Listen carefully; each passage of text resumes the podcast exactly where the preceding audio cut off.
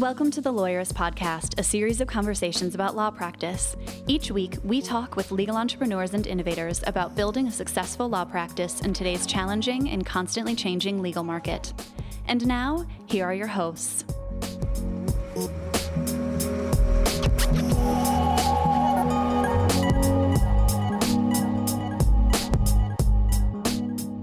Hey, I'm Sam Glover. Ooh, that was very informal. I'm trying a new thing. and I'm Aaron Street, and this is episode 240 of the Lawyerist Podcast, part of the Legal Talk Network. Today we're talking with Professor Larry Lessig about law and context. That is very conceptual. It is going to be a fun conversation, and I'm excited to bring it to you. And I didn't really know how to sum it up in a better way than Law that. and context is our topic. Yeah, that you is so strange. Just listen. I'm excited. Well, before we get there, today's podcast is brought to you by Text Expander, Ruby Receptionist, and Podium. We wouldn't be able to do this show without their support on either law or context. So stay tuned. We'll tell you more about them later on. What's funny about this intro starting out so casual is that I'm fucking pumped Yeah. that next week is when our book comes out. Yeah. Yeah, Five this days. is not this is not a casual thing at all. No, in five days, you can buy the Small Firm Roadmap in paperback or Kindle. If you already ordered the Kindle, it'll just show up on your device, I guess. Yes, and if we're timing the project management of this right, hopefully also Audible audiobook will be available on launch day too. It might be a few days later, we'll see. Yeah, it's going to be cool. Yeah, we are super excited to get it out into the world. We've been working on it for a really long time and even before that have spent years wishing there were something like this in the marketplace for small firm lawyers to use as a manual for how to build practices of the future. I feel like the book is kind of the answer, like to the questions everybody has been asking us for the last decade plus. Like, here it is. Here's the answer. Here's what we think about law practice. Here's how to build a successful law practice. Here's the roadmap to doing it, obviously, which is why we called it that. It's the answer. Yes, it is very much our manifesto, and we're really excited to get it into your hands and to the hands of the law firms that need it. So, starting on Tuesday, September 10th, we would really appreciate it if you would buy a copy. And if you like it, rate it in Amazon. And if you love it, let us know. Shoot us an email with a testimonial, and we'll probably feature it on the website.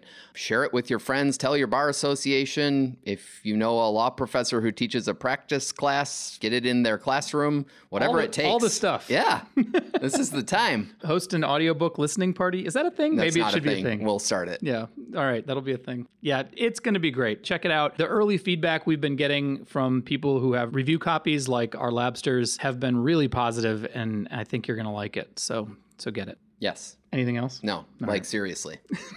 Period. Now we've got a brief sponsored conversation with Joseph Jenkins from Podium, and then my conversation with Larry Lessig. And I feel like I've kind of undersold it in this intro because I have been such a fan of Larry Lessig since, I don't know, like I was a Boing Boing reader in law school, I think, and I encountered his TED talk through that or something, and his work on law as code.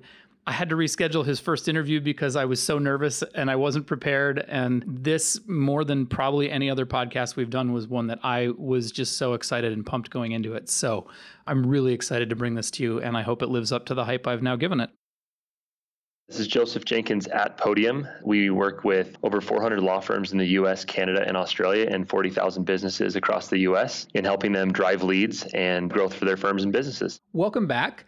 And so last time we talked about some of that stuff and we wanted to get into it deeper today. I think you mentioned that you do something like 20 or 30 online marketing audits for law firms every day. And I bet you've seen some changes over time in how people find lawyers. So, how have you seen that client journey change over time? Yeah, and it's changed even more. Frankly, in the last 18 months, we've seen a huge inflection point. Really? Yeah, it's been twofold. We've seen a drastic increase in consumers' desire for convenience. So we see law firms investing more and more in convenient opportunities for the client to reach out. Because if you think about today's consumer, they can swipe right for a date, they can watch TV on demand through Netflix or Hulu, they fast forward commercials on Dish, they stream music live through Spotify and Pandora, they get rides on demand through Uber and Lyft, and shoot, we can even order sandwiches to our door now through DoorDash, right?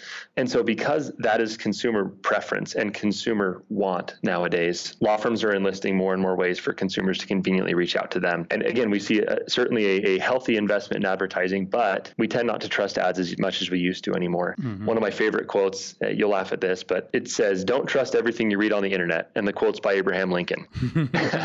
it was several years ago, but it's funny, it's just the opposite's happening. A study came out just this week that says 87% of consumers trust Google reviews as much as a friend or family recommendation. That resonates with me. And one of the things that I would want to look for is that convenience piece, right? Like if I'm hiring a contractor, I would love to know in advance that I don't have to try and schedule a freaking phone call and that they'll just text with me. Yeah, there's nothing more soul crushing than sitting in traffic, waiting in line, or being on hold. Yeah. And most cases, those are the only options law firms give for a consumer to reach out. It's drive to me, call me and be on hold and talk to, you know, a receptionist that may or may not be located at my law firm that may or may not be able to pronounce your name precisely. And in the end, we want to just talk to an attorney or someone who's a professional that can help us with our need. For sure. And so yeah, to your point, texting is by far one of the fastest growing trends we see. So in light of this move towards or need or desire for convenience, how do you see firms needing to adapt to those changes? Yeah, that's a great question. When you think about again, all the channels that are available to consumers, they're going to go where they will. Mm-hmm. You have to be equipped and you have to be ready to capture those leads no matter where they're reaching out through. So, is it Facebook Messenger? Is it the new texting feature through Instagram? Google Maps has a message this business button that a lot of law firms don't know exists.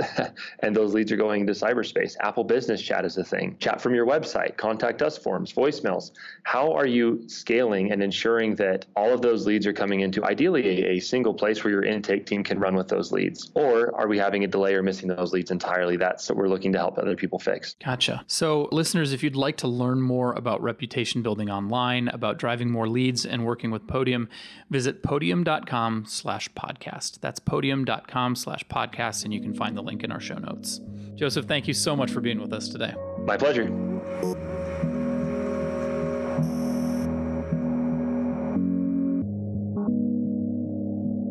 Hi, this is Larry Lessig. I'm a professor of law at Harvard, and I've been doing a lot of work, uh, activism really around democracy recently, and I had done a ton of work around the internet and copyright in a lifetime before. I think you probably could have stopped after I've done a lot of work. I've been a fan of yours since probably around the time of your original TED Talk on Law as Code, but I was reviewing your Wikipedia page in preparation for this podcast, and I sort of gave up on noting all of the boards you are on and the organizations you serve on and things like that. It feels like there are basically two phases to your work which you covered. And the first was sort of internet activism, intellectual property, and culture. As you sit here today, how do you think about that piece of work? Well, you know, I, actually, there's three stages to my work, okay. which is relevant because the book that I hope we're going to get a chance to talk about is really from the first stage. Yeah. But, you know, the first stage of my work was about constitutional theory. I did a lot of work in the former Soviet republics in Eastern Europe after the fall of the wall. And I did a lot of work about our own American Constitution. And that work was driving me to understand what in the context made constitutional law possible. And when the internet came along, it seemed to me there was the same question that we should ask about law as it affects the internet by thinking about the technical context. Like, so what's the way in which the infrastructure or the architecture of the internet either enables certain freedoms or takes away certain opportunities. And that's what began my work really as an academic about the internet. But then I quickly began to feel like a lawyer with a guilty conscience because I felt like the lawyers, you know, we lawyers were, you know, racing to court to regulate the internet in ways which I thought could defeat some of its most important potential.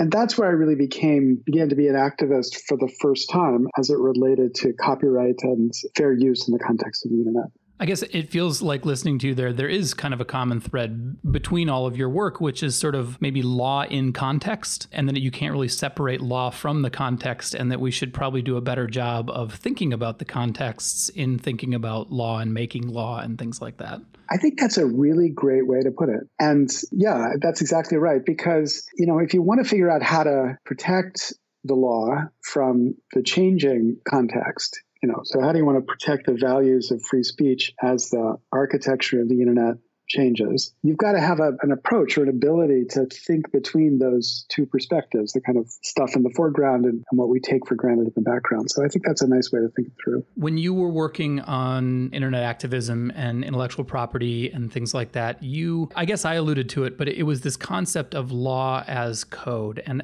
I hope that isn't a new idea that software code and legal code have some things in common. I hope that's not a new concept to our audience at this point, but maybe it is. And maybe you could sum up, well, what were you talking about then and, and how do you think about that today? Is that still a useful construction for us? I think it's even more important today. You know, when I started doing the work around the internet and writing about this, there was this idea pressed by, you know, really beautiful romantic souls like John Perry Barlow that, you know, somehow the internet was going to guarantee its own utopia. Hmm. That, you know, it was a place the government couldn't regulate where free speech and community and privacy would live. And, you know, he has this wonderful romantic declaration of independence of cyberspace where he, like, you know, articulates this romantic vision of somehow we've now escaped the uh, you know material world and we live in this virtual world and the virtual world will be wonderful and i remember i had you know physical real face-to-face debates with him at the kennedy school and i said you know all of these features of the internet are just a function of its architecture. Mm-hmm. And its architecture could change. You know, the architecture that now enables free speech or protects privacy could be an architecture that disables free speech or, you know, constantly surveils you in everything you do. And, you know, Barlow, you know, was a smart guy. He got the point. But I think that it was, you know, it was this point of recognition that we need to think about the way the infrastructure complements or competes with the values we think are important. Mm-hmm. And if it's going to undermine the values we think of as important, then we got to find ways to protect those values, whether that's through law or, you know, by making sure the internet, the architecture doesn't do it. I remember when I, you know, I was making this argument, it seemed to me pretty obvious. I was I was struck that it didn't seem to others to be as obvious. There's this really wonderful review by David Pogue of my first book, The Code and Other Laws of Cyberspace, in the New York Times in January 2000, where he says, I just pulled it up. He says, quote, Lessig plays digital Cassandra. He predicts the internet will become a monster that tracks our every move, but that nobody will heed his warning. He says these discussions are thoughtful and measured, but the premise that frames them is shaky. Lessig doesn't offer much proof that a Soviet style loss of privacy and freedom is on the way. Unlike actual law, internet software has no capacity to punish, doesn't affect people who aren't online, and only a tiny minority of the world population is. And if you don't like the internet system, you can always flip off the modem, which of course is ambiguous between giving it the finger and just turning off the modem.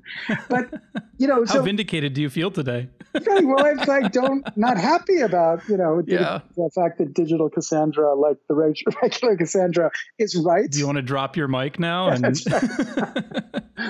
but but you know that's oh, the man. point. Like you know, here we have an infrastructure that we still call the internet, but it's radically different from the internet's architecture circa 1995. Yeah. And the difference is precisely its capacity to perpetually surveil us. And, you know, we kind of wake up to it too late, I fear. Well, and I guess in the wake of this weekend's atrocities, 8chan has become kind of front page news or has at least gotten some highlighting. And, you know, that was the great experiment in, in radical free speech. And it basically means hate speech and porn, which is an interesting kind of utopia, I guess. But yeah. And this is a part, you know, and I feel guilty about this part as well. You know, in the old days, we used to talk about how wonderful it was going to be to live in a world without censors. Mm-hmm. But another way to talk about censors is to call them editors. You know, right. what if we live in a world without editors? And that's the world we live in. And, you know, in many ways, that's a good thing because decent people with great ideas who wouldn't have their ideas published before, you know, now have a chance to get their ideas published. But the other thing that does is it enables, you know, these extremists or crazies to rally the world in a way that I don't think we ever were sufficiently fearful of in the old days of internet utopianism. It kind of feels like this conversation comes up a lot in free speech conversations, which is the difference between, you know, freedom from consequences is different from freedom of speech. And I feel like maybe that's I don't know, maybe that's relevant to this idea of censors and editors. There are some things that are that you get to say that are you can say them, but we also get to condemn you for them and we don't have to publish them. And it feels like Twitter, for example, and Facebook are in the struggle of deciding how to draw those lines. Yeah, I mean, I think it's exactly right that one should not confuse free speech with the freedom to be free from consequences for your speech. But again, the architecture itself enables many to escape the consequences of their free speech. You know, if you lived in a small town and, you know, if you lived in a small town and you walked around talking about, you know, how great Nazis are, mm-hmm. you would be punished. And you'd be punished because you can't escape the punishment of people around you. Uh, you know, when we read about the classic First Amendment cases of the Nazis marching in Skokie, you know, those people felt the consequences of what they were doing. For sure. And the ambiguity here is that often free speech theorists, for good reason, are worried that the consequences of saying unpopular ideas will stifle people from saying unpopular uh, but true ideas. I mean, you know, John Mill, John Stuart Mill, thought that you know the most important constraint on free speech was just the social norms of people in English society, you know, who would you know sneer if you said something that wasn't considered appropriate or correct. So so the point is it's not easy, but you know, I think that what we've discovered is that the infrastructure has created a much more difficult regulatory problem than existed in the days when you know these problems took care of themselves because people faced real consequences for hateful or damaging speech. Exploring the intended and unintended consequences of infrastructure. When you say it that way, it makes me feel like you're shift to focus on political reform as opposed to, say, intellectual property reform is really just a shift in focus, um, not, or, or maybe it, but the context is similar. You're still looking at the infrastructure of our our law and our code and the way that it's having some consequences. And I was just watching your talk on tweedism, where you start with the Hong Kong, and again, now here we are in current events again, yeah. but um, you talk about the way that the Hong Kong constitution is structured so that Beijing basically maintains control. And that felt like, and your energy in that in that talk made it feel like maybe that's at least a piece of the root of your frustration with where we are. And maybe you can describe that in a better way than I just did. Yes, I think that you know, I've got a, another book coming out in the fall called uh, They Don't Represent Us. And one part of it is trying to find what we could think of as the core structural problem with our present representative democracy. And the core structural problem, I think, is the fact that the system is unrepresentative. It's unrepresentative in many ways. So, money in politics is just the most obvious way in which it's unrepresentative. So, the idea of tweedism is Boss Tweed used to say, I don't care who does the electing as long as I get to do the nominating. Yeah. And when you think about it, you can see exactly the power that Boss Tweed had. If everybody knew they needed Boss Tweed's approval in order to be a candidate, then everybody knows what they've got to say to be a candidate. That's the same dynamic in the race for the governor of uh, Hong Kong, he or she, says she right now, but he or she knows that you got to please Beijing or the people who will represent Beijing. That's a kind of tweedism. In America, you know, the tweedism is funders of campaigns. You know that the only way you get to be a credible candidate is to raise ungodly amounts of money. And the way you raise ungodly amounts of money in America today is you suck up to the tiniest fraction of the 1%.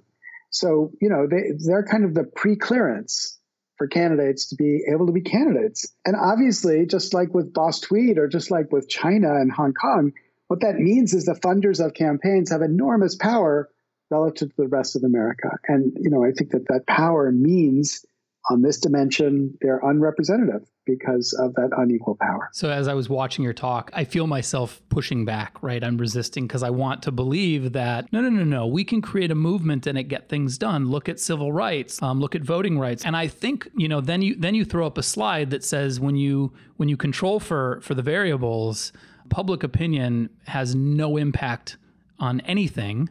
The only thing that has an impact is what do the 1% think.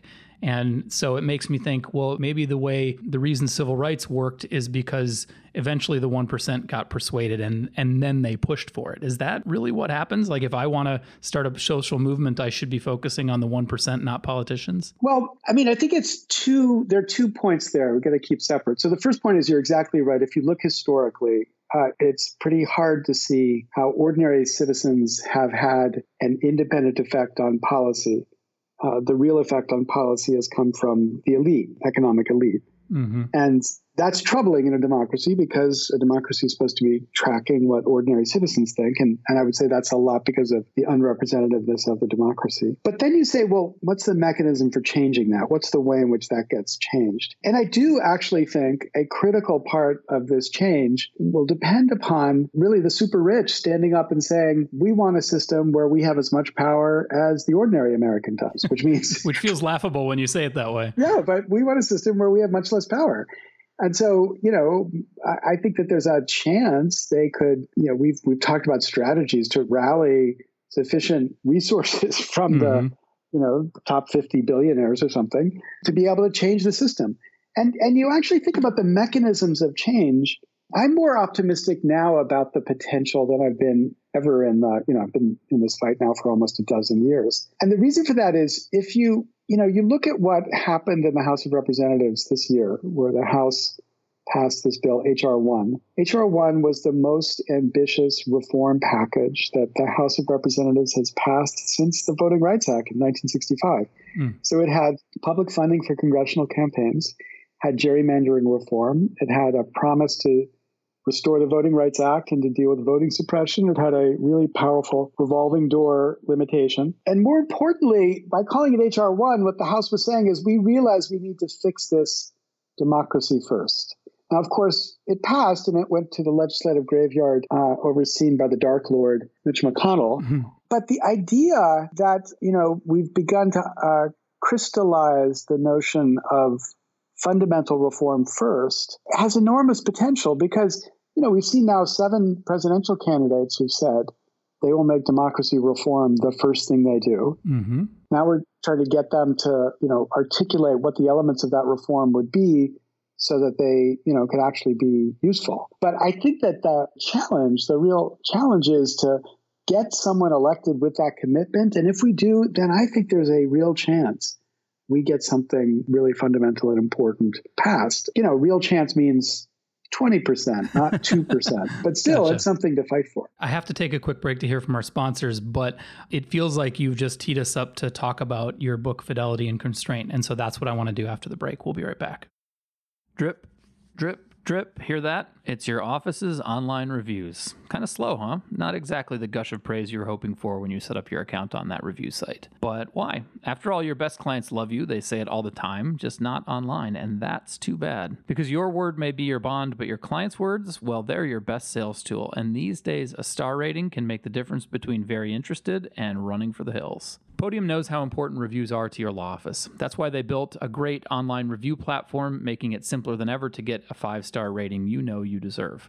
Businesses see an average 6% increase in revenue from reviews thanks to Podium. More than just a friendly reminder, Podium sends clients straight to the review sites you care about most with built in analytics to monitor your progress towards meeting your next goal. So you could keep waiting for reviews to drip in, or you could open the floodgates with Podium. Just visit podium.com slash lawyerist to save 10% when you sign up. That's podium.com slash lawyerist to get started and save 10%. Podium, become the number one law office online. Unlock your productivity with Text Expander. Easily insert text snippets in any application from a library of content created by you and your team while reducing errors. You can save so much time, it's like getting an extra employee. Text Expander is available for Mac, Windows, iPhone, and iPad and Chrome. Show listeners get 20% off their first year. Visit textexpander.com slash podcast to learn more about Text Expander. There's more to answering a phone call than just pronouncing your name correctly. And I think that's what sets Ruby apart from all the other receptionist services out there. I've been lucky enough to meet a lot of people who work at Ruby, and from top to bottom, it's full of the kind of people you'd love to spend time with. I guess it's something in the coffee they serve. And after all, when someone calls your firm, that means they are going to be spending time with your receptionist. You may think you get to make a first impression when you pick up the phone, but that's not how it works. Maybe your receptionist is just on the call for a minute or two, but that's all it takes to form a first impression. So it's a good idea to make sure your receptionist is the kind of person you'd want your callers to spend time with. It could be the difference between a big case and a big fail. Don't worry, Ruby can handle pronouncing your name right. They'll also help you make a great first impression. And now Ruby can even help you connect with clients right on your website with 24 7 live online chat. You can find out more about Ruby receptionists and how to make a great first impression at callruby.com slash lawyeristpod. Okay, we're back. So, Professor Lessig, your book Fidelity and Constraint kind of feels like your effort to think through the mechanics of what you just talked about how do we actually enact fundamental reform? Am I right about that, or am I off base? Okay, wait. You've put together two books. So, so the book that's coming out in the fall, they don't represent us. That's what that book is about. Yep. The book Fidelity and Constraint is, you know, the constitutional law book, which is about the history of how our constitution has been interpreted. But it kind of felt like it may have spun out of your thinking through, like, how do amendments happen, and how would the Supreme Court approach its decision making on something like that? I guess I thought I was feeling you thinking through how the movement might play out, at least in the beginning pages of the book. It's true. That's right. I and I think that you know one of the challenges. So this book, this you know, was literally a book I've been working on for 25 years, mm-hmm. and I felt like I needed to get it out before the Supreme Court changed, because you know it tells a story, really a kind of hopeful story about how the Supreme Court has done its work over the past 200 and I think the relevant year to start thinking about is 1803. So you know 220 some years and you know and i i see that history as kind of a dance between two kinds of fidelity one is a fidelity to the meaning of the constitution and another is a fidelity to the role of the court so you know the court's always trying to do what it thinks is the best way to preserve the meaning of the constitution even in changed circumstances so it has to translate the constitution to the current context to to preserve that meaning, but subject to a real constraint, which is that the court is constantly fearful of weakening its own power by being seen as too political. And that dynamic, I think, you know, explains most of the important decisions in the history of the court. But it's also a dynamic I'm kind of fearful might disappear because I fear that we see courts embracing their political uh, character much more openly or much more willingly.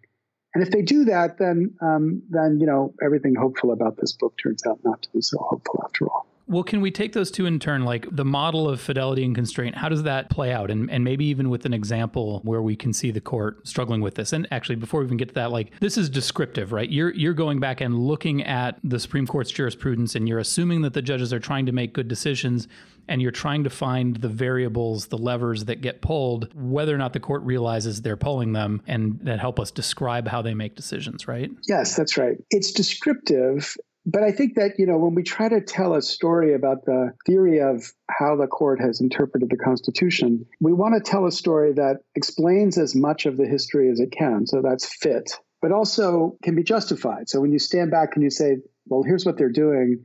Is this the sort of thing we want a court to be doing? Mm-hmm. It's only justified if you got a good reason to, to say that yes, this is what they ought to be doing. So here's a here's you know the couple really obvious examples, but here's one that I think is particularly salient given you know what the court might now do. You know, obviously when the court decided Roe versus Wade, it was a surprisingly, you know, strong majority, 7 to 2. But that decision created enormous political opposition, kind of drove the development of the conservative party, mm-hmm. conservative movements. And obviously, by the late 1970s and early 1980s, the Republican Party had embraced the idea of overturning Roe versus Wade. So, you know, what we saw throughout the 1980s was President Reagan and then President Bush appointing people who most people were pretty convinced would vote to overturn Roe versus Wade. And so the party said, we're going to elect presidents who will nominate people who will overturn Roe versus Wade. And, you know, though they weren't that crass when they actually got around to appointing somebody, everybody was always looking in the background for the tea leaves to suggest that's exactly how they would vote.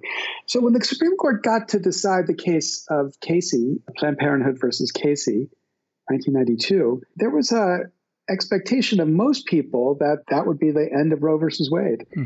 But if you remember, there was an extraordinary opinion written by uh, a joint opinion written by Justices O'Connor, uh, Kennedy, and Souter. And Justice O'Connor, Kennedy, and Souter basically said, look, you know, whatever problems we might have had with Roe originally, what we got to worry about now is what will it mean for us to overturn Roe as the consequence of a political campaign to basically appoint justices who will overturn Roe.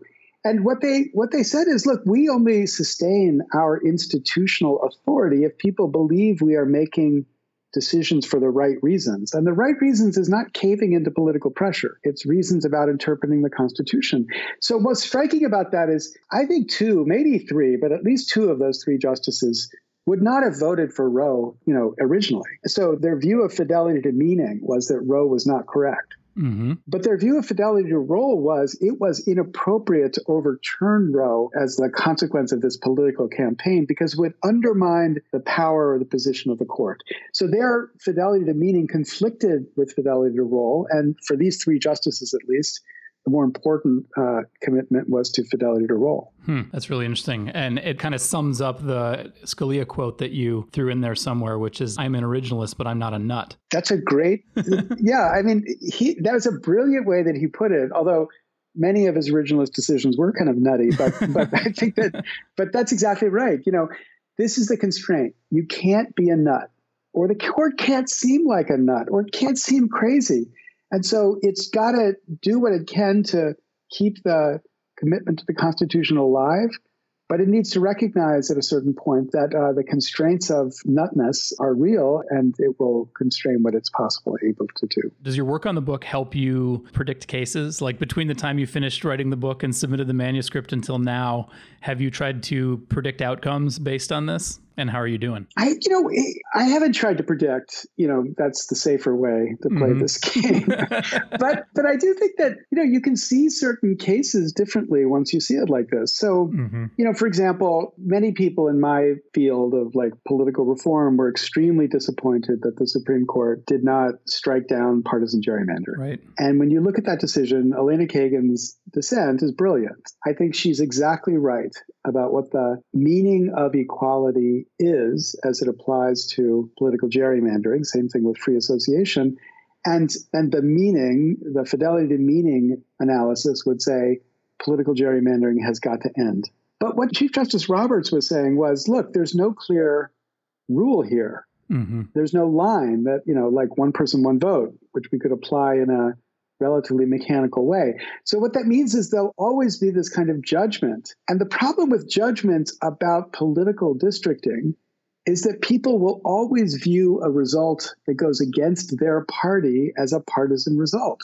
Right. So, you know, in the next uh, 20 years, we're going to have 100, you know, districting plans. Um, of those 100 districting plans, probably 60 to 75 will be Republican districting plans because those are Republican states. This rule was, you know, going to, it wasn't a very fundamental restraint on partisan gerrymandering. It was only restricting the extremes. Mm-hmm. A small proportion of those 60 states would be struck down. The vast majority would be upheld.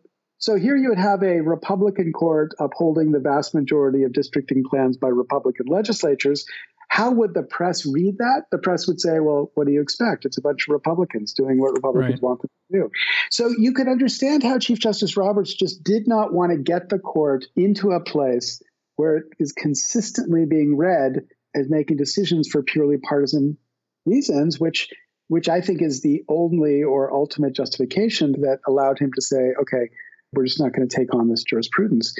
And so that's consistent with the framing. Like that's a fidelity to role constraint um, that steers him away from enforcing what he thinks of as the meaning of the Constitution. But when he does that, I think what he's doing is trying to preserve the ultimate institutional integrity of the court. So when you say that this might all change, when you say that going forward, courts may become increasingly politicized, what would that look like and what would that mean for your model? I mean, how? Well, yeah, you know, if people like Justice, you know, I think Chief Justice Roberts, I, I could name like three very important cases where he's played this game, and you know, I'm sure there are many more. I've just not focused enough to see. If people like Roberts disappear and you begin to have, you know, a kind of just how much can we get attitude mm-hmm. among the you know, so they take up Roe versus Wade, Roe versus Wade goes away.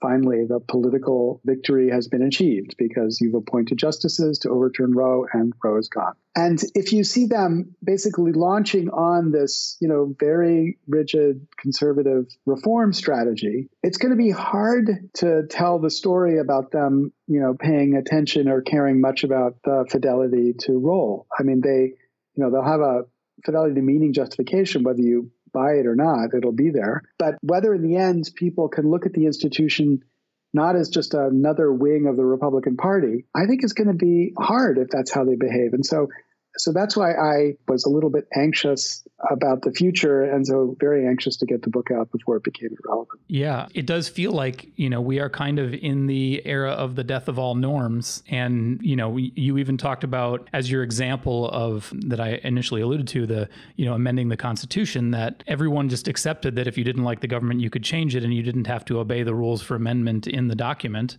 at one point, you know, that was a norm that everybody just agreed on at the Constitutional Convention, and it kind of feels like we're in the age of the death of all norms, and so maybe that maybe that could happen where courts just become as winner take all as politics, which is terrifying. it is terrifying. you know, I, the story I tell at the beginning of the book that you're talking about is, you know, for many lawyers it's familiar, but maybe it's not, you know, to everybody. You know, the fact is that our Constitution was written and adopted against the rules of the then existing Constitution. So the then existing Constitution, the Article of Confederation, it said it could be amended if Congress unanimously approves an amendment. Mm-hmm. And sorry, the 13 states unanimously approve an amendment that's been drafted by Congress. And of course, the convention crafted a new constitution, so it wasn't Congress. And it said that that constitution would be valid when nine states, not all states, had ratified it, and not all state and not state legislatures, but state conventions. So it broke three separate rules for changing the Articles of Confederation. And so, you know, the fundamental question one needs to start constitutional law thinking about is is our Constitution constitutional? And if it is constitutional, this links back to your point about, you know, the constant theme of my work has been to think about what in the context matters. If it is constitutional, it's because there was in the context this idea that no constitution can ever limit the conditions under which it can be changed. This is what Jefferson talked about when he said the unalienable right to alter or abolish a constitution. That's what the Declaration of Independence said. Mm-hmm. So that view, you know, the claim was was taken for granted or presupposed, at least in a strong enough way to allow them to escape the burdens of the Articles of Confederation. But that lead, you know, that presses the question: Well, so what makes that view true? Like, why why do people believe it, or why is it fundamental or taken for granted? And is it anymore? You know, I think most lawyers today would say the way you amend the Constitution is you follow the rules of Article Five. Well, that's not what they said. They said, you know, or adopt a new constitution. And I'm not sure where we are on that right now. And I know lots of people are terrified about it because there's a very vigorous movement to amend the Constitution by creating a convention under Article 5. And a lot of people, especially on the left, you know, basically see that as the same thing that created our original Constitution. And that reality terrifies them because mm-hmm. they fear that what would happen is we would get a convention that would abolish the Constitution. And so I, I don't think that's a true interpretation of Article 5 convention provision. But I do think that it reveals that what we are taking for granted here is really ultimately what's going to drive what the Constitution means. Is there, like, do you feel like there's something for us to do with fidelity and constraint? Is it helpful and interesting, or is there like a we read it and and there's something for us to take away from it and act on from it?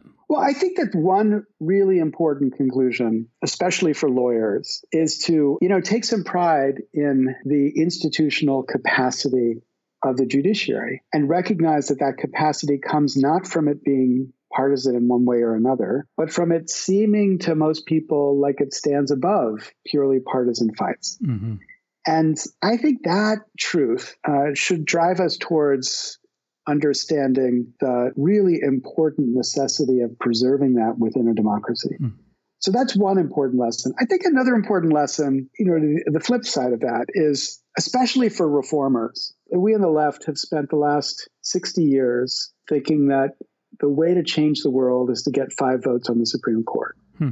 Yeah. You know, the kind of the Thurgood Marshall model of reform. Now, I don't blame Thurgood Marshall because he actually had a constitutional amendment that uh, had had you know people had forgotten about for about hundred years, and so he was pretty good in getting the world to remember that there was that amendment there and it needed to come into force. Hmm. but but I think that that model, that kind of romance of like that the our lawyers standing before the Supreme Court and getting five justices to do the right thing has really weakened democracy. Mm. Because to the extent we fight our battles for justice and right among lawyers or among judges, we don't wage those battles among ordinary citizens, among you know the, in the democracy. And if we don't wage it in the democracy, then it just won't stick. You know, the idea that you can change a culture through the law alone rather than through the law and, you know, communities and democratic processes is is, you know, something I think our history demonstrates absolutely just cannot succeed. So what I think the flip side to understanding the importance of protecting the institutional integrity of the court is is not to imagine that the court can do too much. And that when we have battles about truth and justice and the right thing to do that are really political, we've got to channel them into political spaces and to win them in political spaces. So again, think about the the partisan redistricting case. Mm-hmm.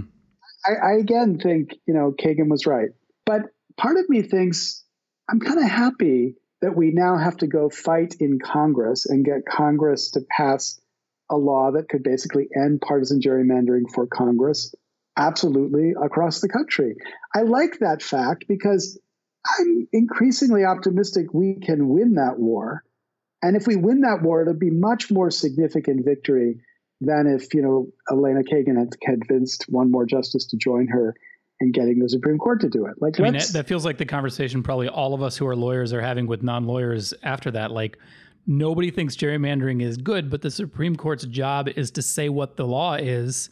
And the law doesn't say anything about this. And that's basically the conclusion. And so, yeah, go lobby, go be active. That's how we fix that. Yes. And we fix that as much by democratic process as by getting the law right. I think the third part, the third lesson of this is, you know, constitution was written for a democracy. Mm-hmm. It wasn't written to rule a democracy. Hmm. And I think one of the terrible consequences of the last hundred years of constitutional law is we've allowed it to become too far removed from the ordinary understanding of politicians and the people.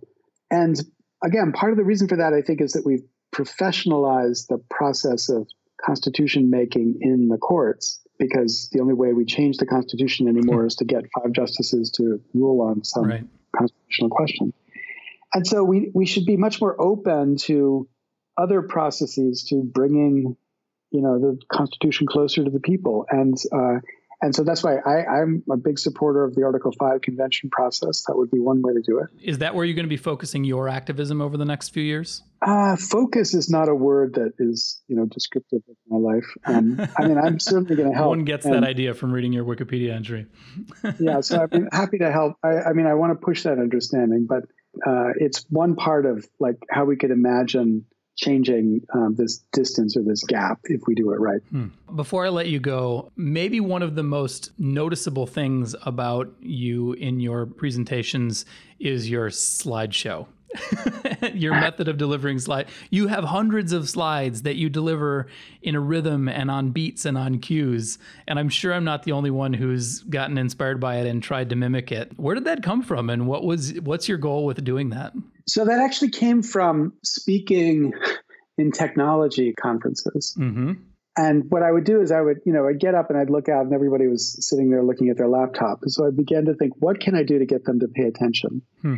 And so I realized that the trick to get them to pay attention was to have a constantly moving, changing slideshow um, mm. that mm. you know didn't, unlike most you know PowerPoint or keynote presentations, which you know are basically designed to compete with the speaker. This you know this style is designed to uh, you know complement what I'm trying to say. Amplify, so, honestly, I think. Yeah, right. But but the trick is it's doing it in a way that kind of forces people to pay attention. So, you know, they all look up, they're watching it. These words uh, amplify or complement what I'm saying. And I hope the consequence in the end is like to make deeper people's understanding of what I'm trying to say, because I know that without that, they just would be reading their email or, you know, doing Twitter or something like that. I guess it feels like punctuation of your words. I imagine it takes a while to prepare for those. It takes forever. Yeah. Yeah, it's a lot. It's a lot of work. when will your next book be out? And remind us of the title. So the next book is uh, They Don't Represent Us. It comes mm-hmm. out in November. And uh, the first part is about you know this core structural problem to our current democracy of unrepresentativeness. And the second part is about, you know, really the problem of who we are in a world where we've got fragmented, polarized media. And if this is some listeners' first encounter with you, where would you recommend they go to get an introduction? Is there a talk or a book or something that would be the best place for someone to start? Yeah, you know, I think that the uh, TED Talks, you know, the main stage TED Talks that I've done, mm-hmm. are the best ways to sort of get introduced to the work that I'm doing right now. There's one that was not a main stage; it was a TEDx Atlantic or Mid Atlantic, which was done around 2015, which I think is really the argument behind much of the book. But you know, I think those I find those are conversations that grab in pretty quickly. And I'll say, yeah, I don't. You are a very entertaining speaker, so nobody will get bored in doing that. So, Professor Lessig, thank you so much for being with us today. I really appreciated your time. Grateful for you paying attention to this. Thank you. Are you interested in implementing the ideas you've heard on today's podcast into your law firm? Could you use a little help? Hey guys, it's Stephanie, the VP of Community Success here at Lawyerist, and I'd love to help you tackle your business or take it to the next level. Head over to go.lawyerist.com backslash start to sign up for a quick call with me, and let's talk about how Lawyerist can help you create your best law firm.